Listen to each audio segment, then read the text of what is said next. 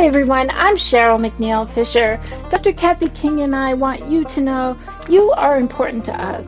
We are thrilled that you're here with us today for another episode of Writing Works Wonders. Welcome to Writing Works Wonders. We're so pleased you're with us for our summer 2022 Writing Works Wonders open mic celebration. We know you'll enjoy the fun and entertainment as we explore the vast and varied talent of our extended community of writers.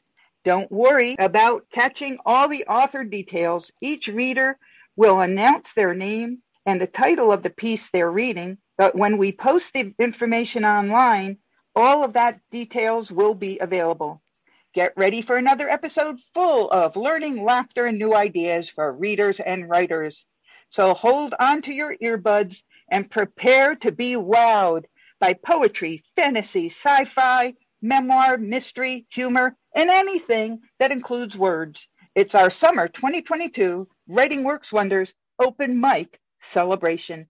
I'm Dr. Kathy King, and I'm so pleased to introduce you to my fabulous co-host, Cheryl McNeil Fisher.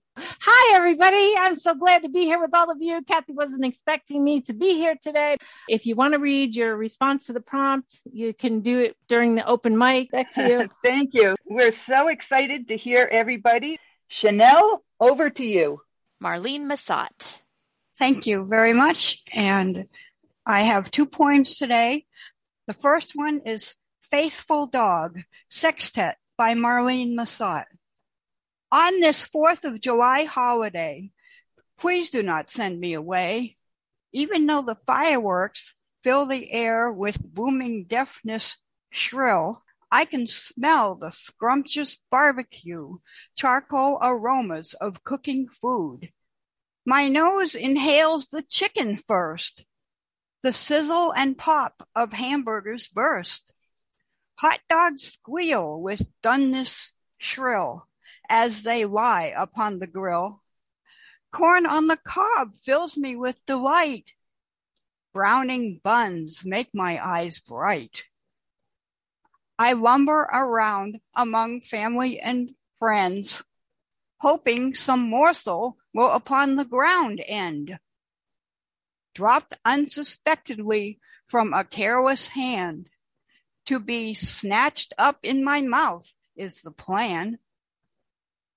Though I am just your dog at heart, I'm faithful to do my part. Yes, I know you treat me well. My tail thumps happily, can you tell? Yet I know to keep away from the cooking food Slip me some potato salad. Don't be rude.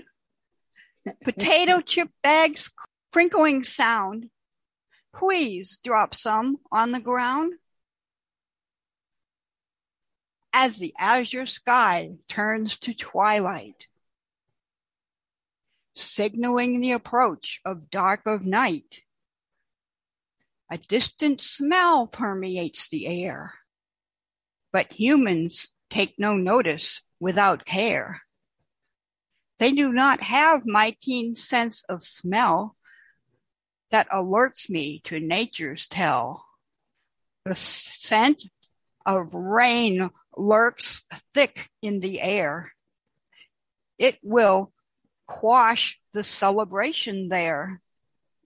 I bark to signal alert to my humans, but they are too busy with their friends once the rain pours, there's no doubt they will scurry for the house. Faithful dog, I love my pack.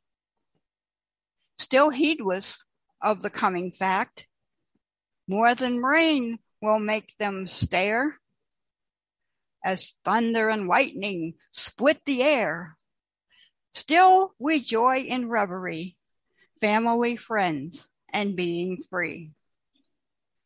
The next poem is Twinkle, Twinkle, Little Poem, a quatrain. Twinkle, twinkle, little poem, how I wonder what you're knowing. Shining brightly in the sky, up above the verse so high. Twinkle, twinkle, little poem, what is in your verse unknowing? Shining brightly up above, like wise gems for us to love. Twinkle, twinkle, little poem, how I wonder where you're going. From one's verse to expand above, creativity for us to love. Twinkle, twinkle, little poem, let us follow you ongoing. From one person's memory, up for all the world to see. Twinkle, twinkle, little poem, how I wonder what you're knowing. And this second poem was inspired by the Writing Works Wonders Creative Writing Journal. Thank you so much, Kathy and Cheryl. The end. Thank you, Marlene. And I want to mention that next week's prompt will be that same prompt that Marlene used. So she'll be posting her response on our website and we'll announce that prompt shortly. Next up, we have Carol Mackey. And her poem will be read by Allison Vasquez. And this is Carol, and I just want to thank Allison and thank you all for being here. Thanks. This first one is using the prompt tapioca pudding, gummy worms, horses, and fire. And it's called All Gummed Up. Hold your horses. The gummy worms are coming. They're in the tapioca pudding, hiding from the fire.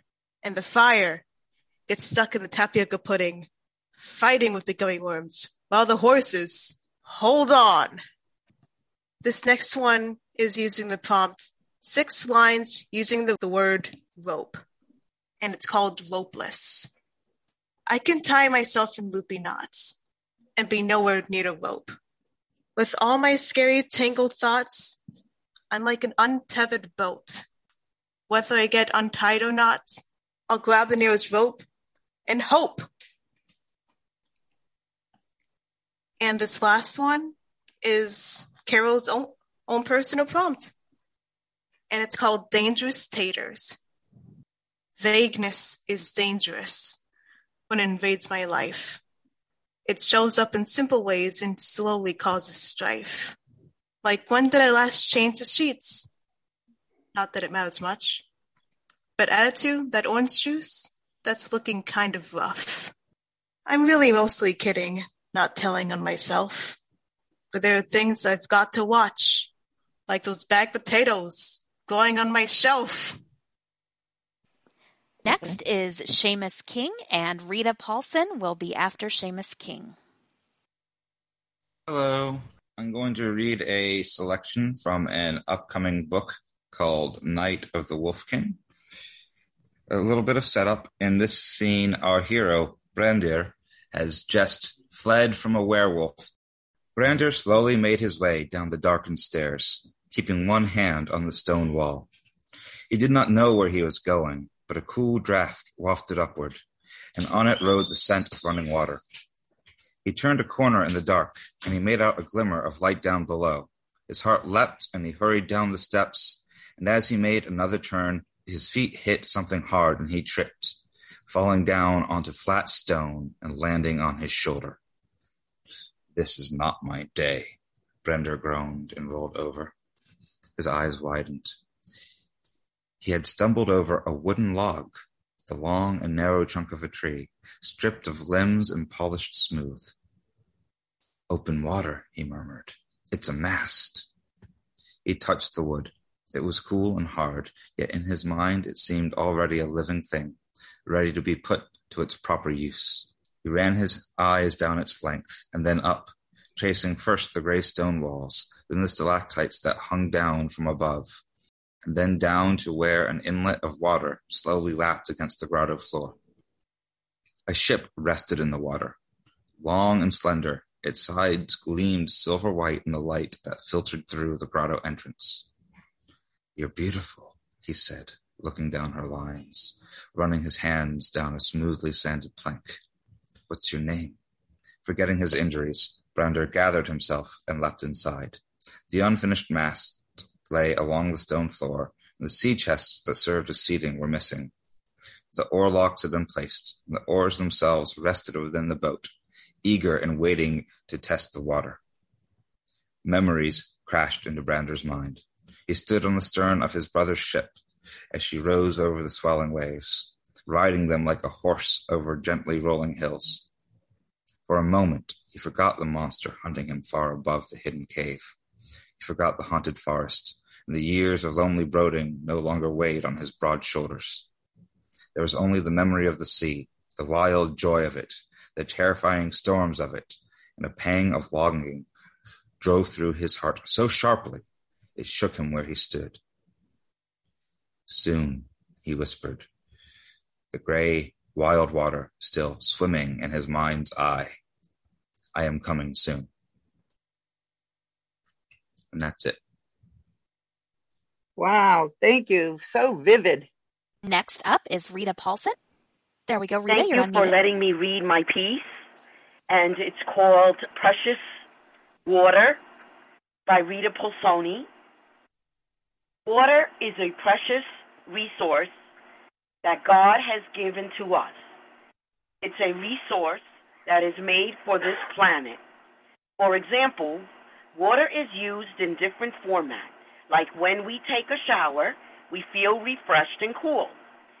When we brush our teeth, our mouths feel clean as well. However, in the summertime, water takes a different turn. It takes us swimming in pools and going to beaches. We feel happy and cool during this time of year. Some people swim in the ocean and others swim in pools.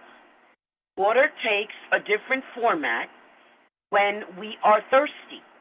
It quenches our thirst when we are thirsty, and it helps our flowers to grow and the grass to grow as well. The waves in the beach, it can be your friend or your enemy.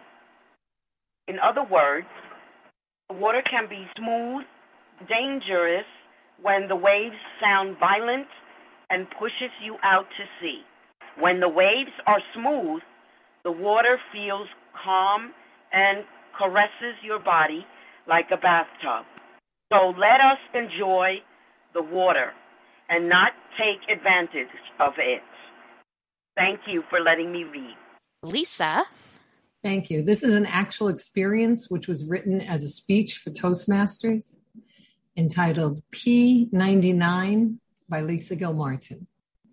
There are few joys better than hiking on a paved trails in the western United States.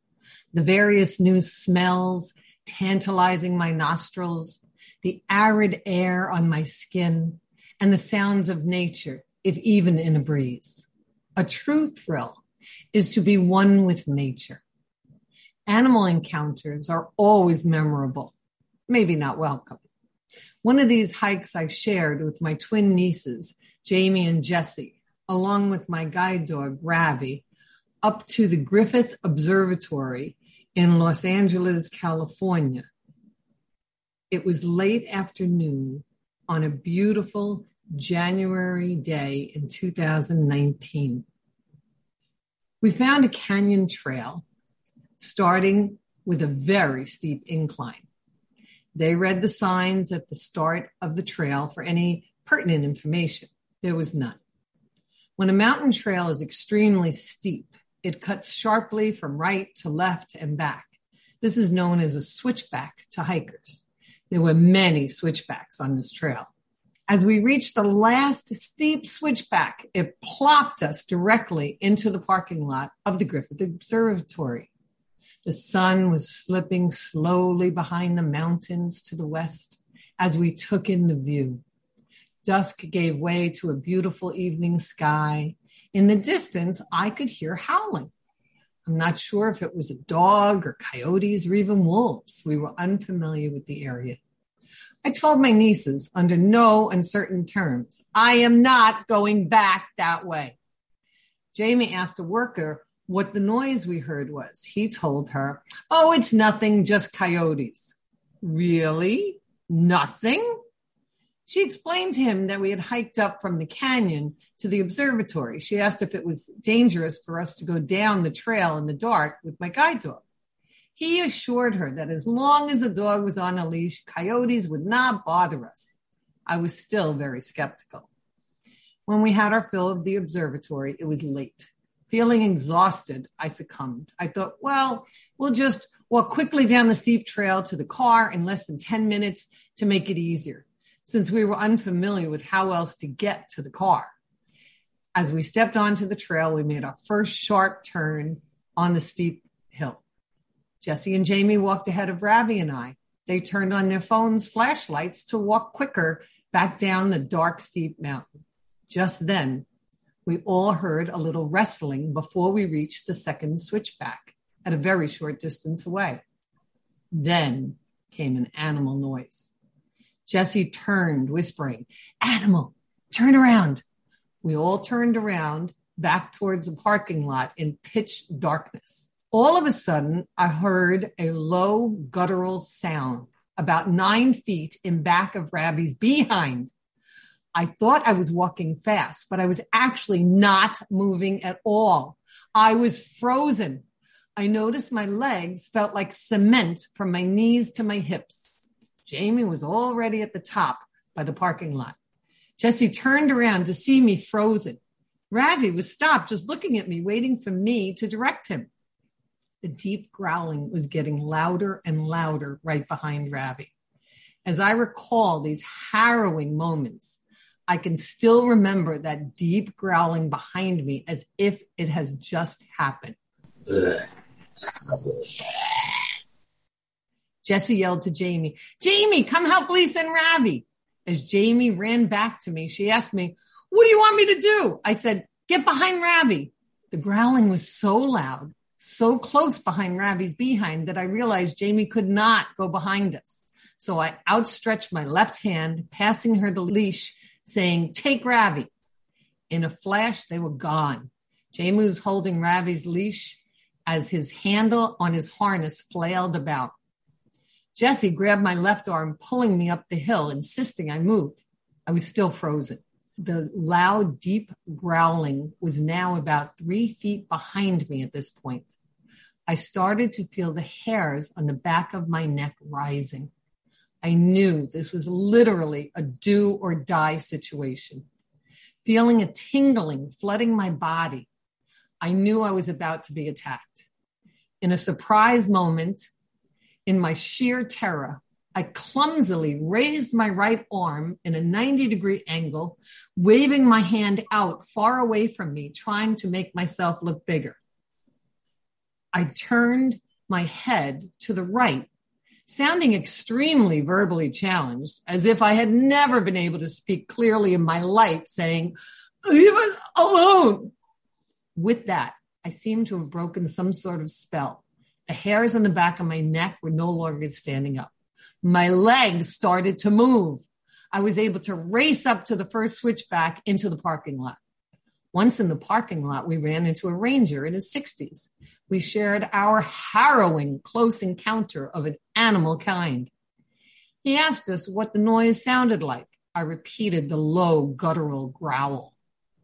Nonchalantly, he shared, it's a relatively famous mountain lion called P99. It has even been photographed by National Geographic in an article.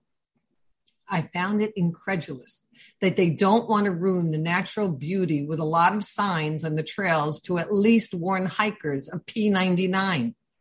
Needless to say, Ravi did not go on any more hikes during that trip, nor did we do any night hiking. Please realize the need to be very careful when hiking in nature with a guide dog or any pet. Hikers are out soaking up nature. So are the animal inhabitants looking for their next meal. Thank you. My name is uh, Mary Carla Hayes from McMurray, Pennsylvania, and I'm going to read a poem called The Dog Named Adolf. And this is based on a true story that I read in a German language newspaper online. A very sad story, but a true one. The Dog Named Adolf. Far away across the sea, in the country of Germany, was found a dog round his neck a chain with a rusty tag bearing the name Adolf. He was lying along a deserted road in a clump of grass that had never been mowed. He was skinny and shaggy and all alone, without a friend and without a home. Poor Adolf. A man rescued this sad, bedraggled hound and took him to the local pound. Nobody knew his background or age, but they bathed him, fed him, and put him in a cage. Dear Adolf. He was examined by a vet. Then they prepared him to be a pet. They trimmed him, groomed him, put a bow in his hair, and made him a shiny new license tag to wear for Adolf. A delightful dog in every way. He would wag his tail and jump and play. For himself, he could no longer fend. All he needed was a home and a friend. Poor Adolf. Day after day, people came to see this wonderful dog they could have for free. They'd play with him, feed him, and walk him around. A more loving dog could never be found as Adolf. They'd decide that they wanted him for their own. Yes, they would be happy to take him home. But when they'd see his papers and find out his name, they'd change their minds and walk away in shame. Poor Adolf. Because he shared the name of Germany's worst villain, there wasn't a German the least bit willing to take this dog into his home and his heart. And so there was no one to take the part of Adolf. The man that rescued him tried in vain to make him respond to another name. But this dear dog, of whom he was so fond, to no one, to no other name would he respond but Adolf. So in his cage he sits all alone. Nobody wants to give him a home just because he bears the name of the terrible man who brought Germany to shame. Poor Adolf.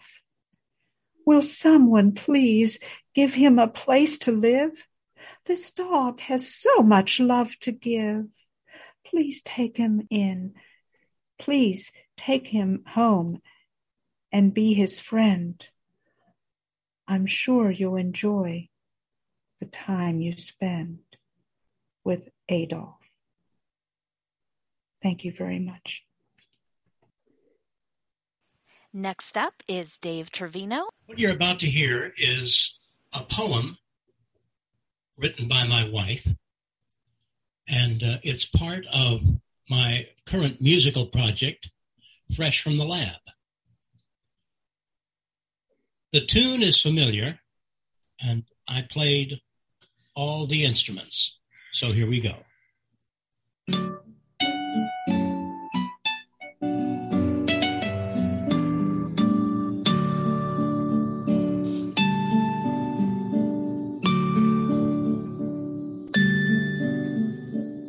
Darla, forward, I timidly said, as down the busy streets we sped. We rounded corners and crossed streets. Through crowds of people we didn't stop to meet. Around parking meters and garbage cans.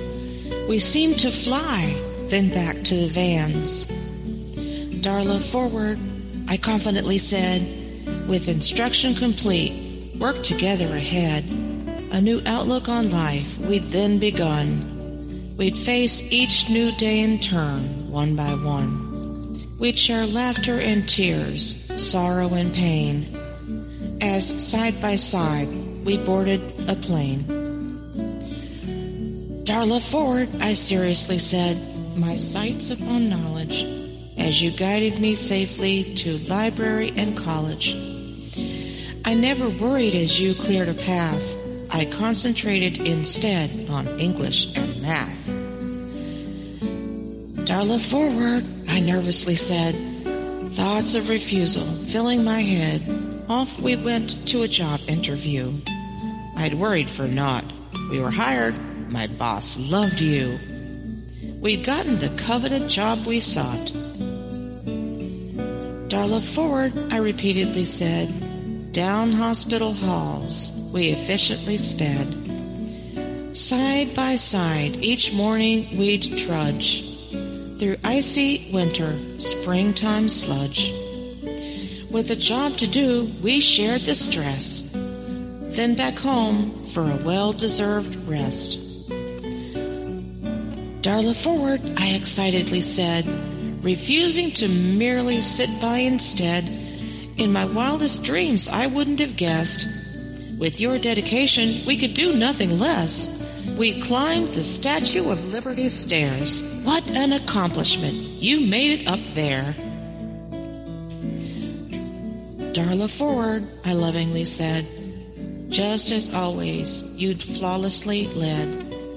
Across the country or across the street, the years I spent with you were most sweet. Though you would have worked with physical pain, I couldn't endure it with nothing to gain. Darla forward, I achingly said, my heart filled with sympathy, sadness, and dread, and guilt for replacing you due to your pain as I went to board another plane. You wouldn't be there to welcome me home, but I was at peace. You wouldn't be alone. Forward to retirement you gracefully went Days filled with leisure and sunshine you spent. To the home of trusted friends of mine, no better home on earth for you could I find. They loved you and helped you to live out your days, filled each one with tenderness and praise. Forward to whatever God has in store, for faithful friends we will love evermore. You took with you a piece of my heart. You gave my adult life its true start. You rest now from the pain that you bore, blanketed with the love of your friends evermore. Darla was a black lab retriever, my first seeing eye dog, born November 1st, 1979, died August 16th, 1993.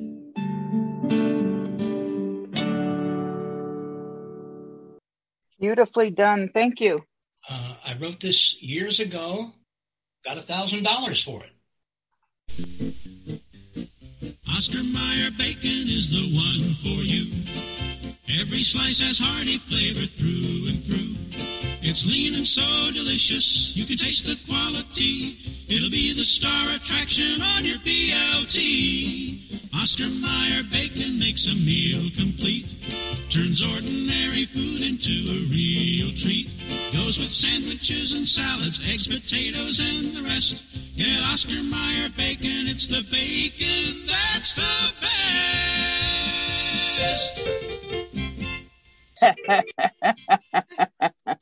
Thank you. That's neat. Stacy is up next. Hello. Mine is called The Way God Helps Me See. Even though my eyes aren't seeing, God helps me see in different ways. The sun on my face, oh how warm.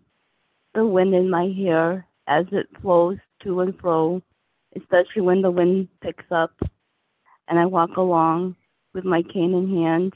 Whoop, there's a bump. My cane found. I can smell the beautiful flowers and hear the beautiful birds in the tree. They seem to be singing no, not just for me. He helps me see with my heart, most of all, friends, love, hurt, and everything I can think of.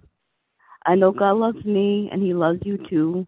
He makes special things for all of us because He talks to us in different ways that's special to us. Thank you. Thank you so much, Stacy. Great to have you with us. And next is Kathy. Thank you, Chanel. I'm going to be reading an opening segment from The Adventures of Bridget McCabe, a 25th century scientist and galaxy traveler who has special talents. This is from my manuscript Survival and Science Among the Stars, copyright 2022 by Kathleen P. King and Seamus King. Chapter 1 Even with My Eyes Closed, Mission Day 28, Space Station, 2200 hours. Yelling, loud banging, crashing, and grunting echoed off the sterile walls of the Esmeralda Space Station's Research Lab 4. In near total darkness, Dr. McKay battled hand to hand with a wiry man amidst lab benches, stools, shelving racks, specialized equipment, and specimen. The man shoved the athletic scientist hard, and she crashed into one of the sample laden benches.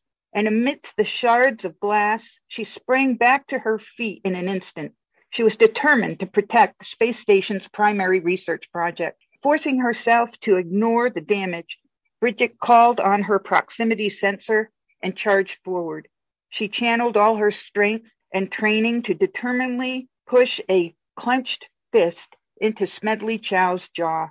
She was fast enough to connect solidly, but he was quicker and had snatched up the small incubator box. Leveraging her authority as a senior military officer, McCabe shouted, Chow, you'll destroy your career and endanger the future of the next generation if you damage that case. Frustrated and humiliated that his jaw was likely dislocated, Chow's anger multiplied.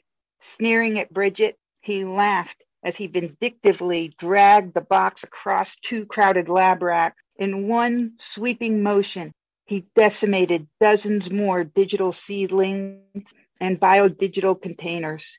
The precious promises to the future crashed to the ground, now useless debris. Bearing the marks of their extended struggle, Smedley's nose and split lip bled. He scowled at Bridget as he contemptuously spat on her shiny military boots. Despite the situation, she kept her emotions in check. Her specialized preparation tempered her reaction to Chow's continued vile destruction and insolence. She had struck him several times as warnings to stand down, but now she unleashed a fuller recompense. With breathtaking speed, she cocked back her right leg and threw an explosive kick to where his upper body should be. Before he could react, she used her left. When she spun to fire a third kick, Smedley countered with a crushing blow to her side. Thrown off balance, Bridget grunted, recovered, and sprang back to leap up. In one fluid motion, she was in the air again and had kicked both legs out from under the invader. As he hit the polished floor, Smedley smashed several more lab stations and lost hold of the incubator box. Reaching out, stretching to her limit, Bridget caught the gleaming white box in midair just as the security system announced that the security guards, clad in IGN military uniforms, had arrived. Within seconds, the security clones, Ensign Mars 1, 2, and 3, scanned the scene of equipment damage and human damage. They surrounded and stood over the prone, damaged Smedley. Respectfully, Mars 1 turned to the doctor. Your orders, Lieutenant Commander? Swiftly brushing debris from her sleek blue uniform, she ordered, Take him to the captain, and growled, I'm fed up with him. Get him medical attention if he needs it. Mars 1 and 2 said, Yes, Lieutenant Commander, and restrained Smedley with electronic bonds. Cursing all the while, Smedley violently resisted, shoving and wriggling. His strenuous efforts were without success and had the effect of making him look like a maniacal, hog-tied bug, senselessly struggling in vain. As they stood the culprit up on his feet, Commander Phil, Director of Security, arrived and raised his eyebrows in query to Mars One. Mr. Chow appears to have broken into the lab and was attempting theft. When we arrived, the lieutenant commander had already subdued him and retrieved the attempted articles. Phil responded, Very good, Mars. I'll meet you there. Dr. McCabe will come in a few minutes. Smedley yelled, I demand to be let go. I'll not be manhandled by holograms. Glaring at Smedley, Phil addressed Mars One. You'll have to gag him. Just work around his injuries and please retrieve a med kit. You may proceed.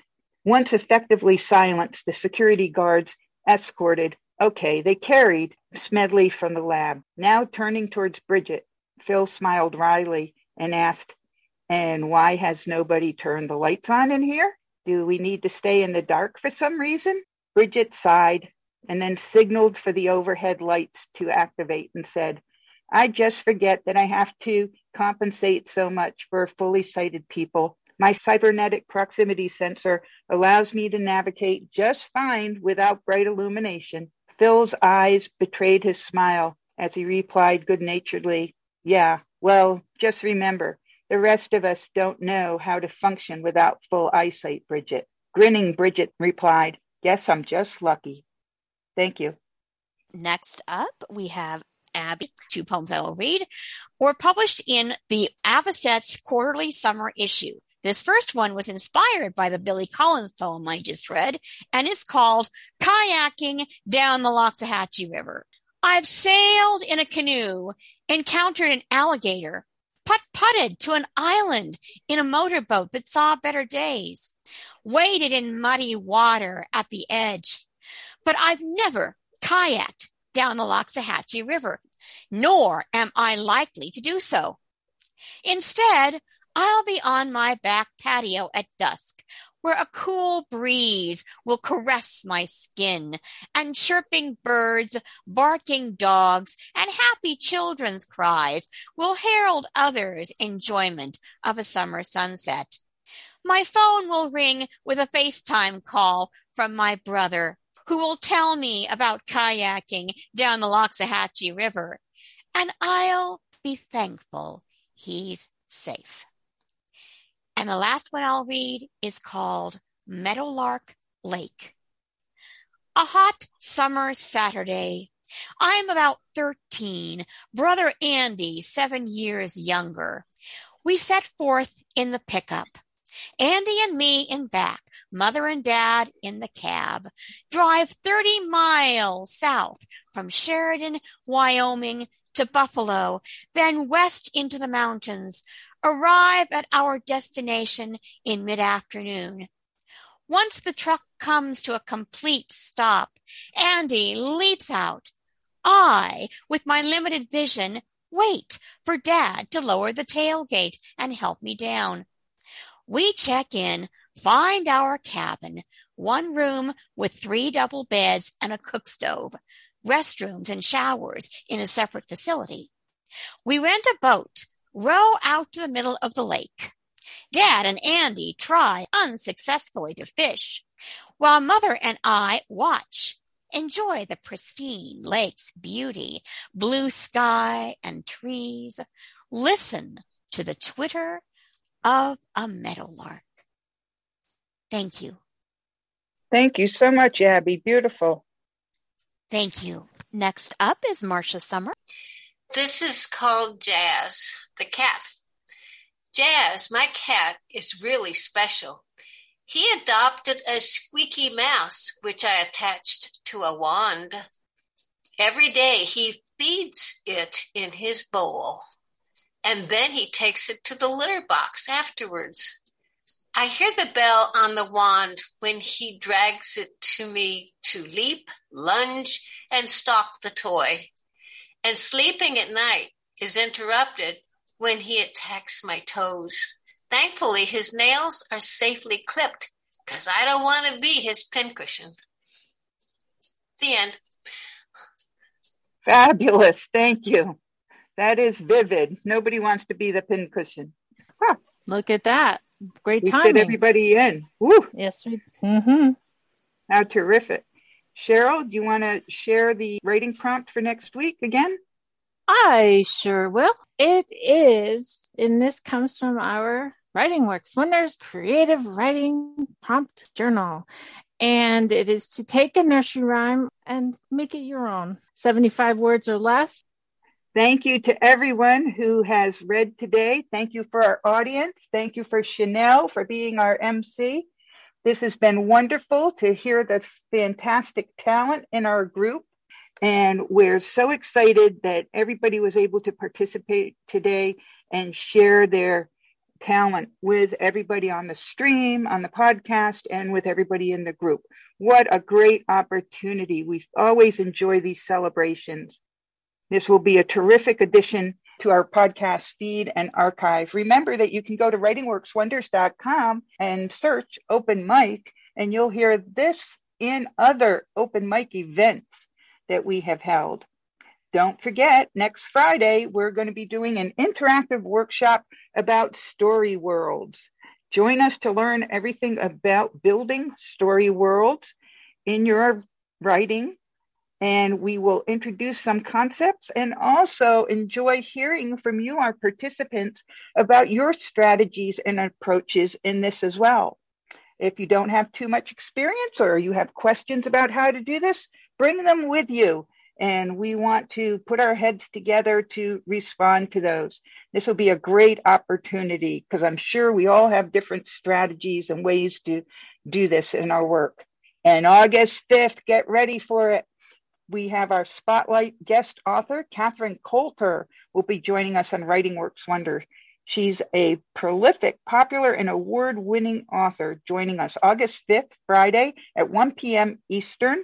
If you're a fan of hers and enjoy her books, join us on the live Zoom call so you can greet her and say hi, ask her questions. And if you're a writer, we will be asking questions about the writing craft as well. We know this will be another tremendous author interview. Above all else, we want you to be encouraged, inspired, and enjoy the wonders of writing. We look forward to being with you next time. Thank you, everybody.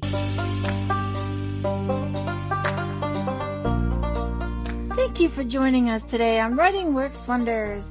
Kathy and I are thrilled to spend time with you.